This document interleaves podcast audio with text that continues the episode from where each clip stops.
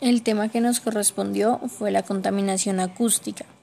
El grupo está conformado por John Alexander Camargo, Tania Valentina Moreno, Catherine Vanessa Oliveros, Natalia Geraldine Orozco, Paula Andrea Ríos y Diana Marcela Azúa. La contaminación acústica es la presencia en el ambiente de ruidos o vibraciones, cualquiera que sea la fuente o emisor acústico que los origine, que implique molestia, riesgo o daño para las personas, para el desarrollo de sus actividades o para los bienes de cualquier naturaleza, o que cause efectos significativos sobre el medio ambiente. El ruido es un caso particular de sonido, en este caso no deseado, causando molestias o daños. El sonido y el ruido son ondas que se propagan por el aire, llegan a nuestros oídos y producen una sensación, la oímos. Se caracterizan por su frecuencia, su nivel de presión sonora y su duración. La unidad que se utiliza para medirlos son los decibeles. A su vez, la Organización Mundial de la Salud dice que no todo sonido es considerado como contaminación sonora. En concreto, el ruido se vuelve dañino al superar los 75 decibeles y doloroso a partir de los 120 decibeles.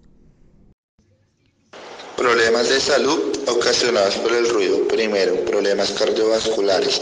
Se pueden producir debido al aumento de presión arterial como consecuencia de una exposición a un nivel de ruido de 85 a 90 decibeles. 2. Estrés.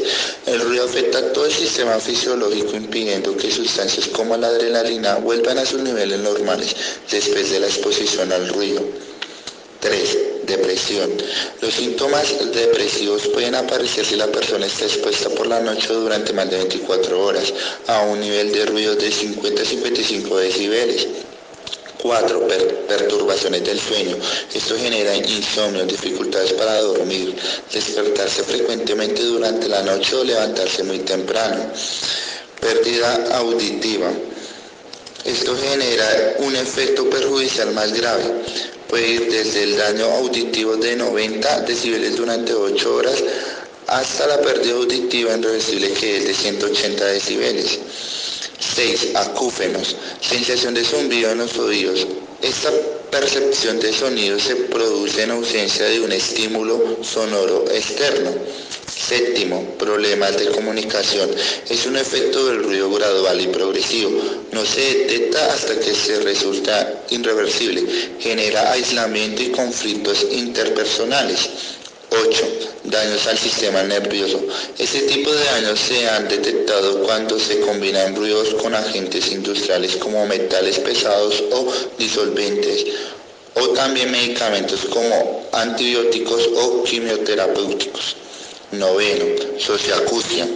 Pérdida auditiva de origen no laboral, es decir, que la ocasionan electrodomésticos o la música a todo volumen. 10. Bajo rendimiento laboral. Se registra si las tareas son complicadas o múltiples o hay ruidos intermitentes. En el ambiente ruidosos, la concentración y la cooperación entre colegas disminuye demasiado de la contaminación acústica. La contaminación acústica puede proceder de múltiples fuentes. La primera es el tráfico automovilístico. Este es uno de los principales focos de ruido en las ciudades generado por los automóviles. Los automóviles pueden llegar a producir 90 decibeles y los autobuses 100 decibeles. El segundo es el tráfico aéreo. Este transporte aéreo puede producir de 130 decibeles. Las obras de construcción, esta maquinaria que usan en las obras de construcción pueden generar de 100 a 110 decibeles. El cuarto en los restaurantes y ocios nocturnos, estos pueden llegar a superar los 110 decibeles.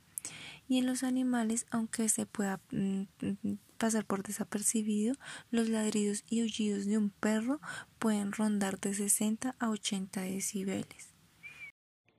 Las consecuencias de la contaminación acústica del ruido excesivo y constante, más allá de los lógicos efectos negativos sobre la audición, especialmente entre los más jóvenes y los más mayores. A continuación, encontraremos algunas consecuencias. La primera son las psicopatológicas, donde se produce a la respiración, aceleración del pulso, aumento de la presión arterial, dolor de cabeza y ante sonidos extremos y constantes, gastritis, colitis e incluso infartos. Otra consecuencia son los psicológicos, Un ruido puede provocar episodios de estrés, fatiga, depresión, ansiedad o histeria tanto en los seres humanos como en los animales.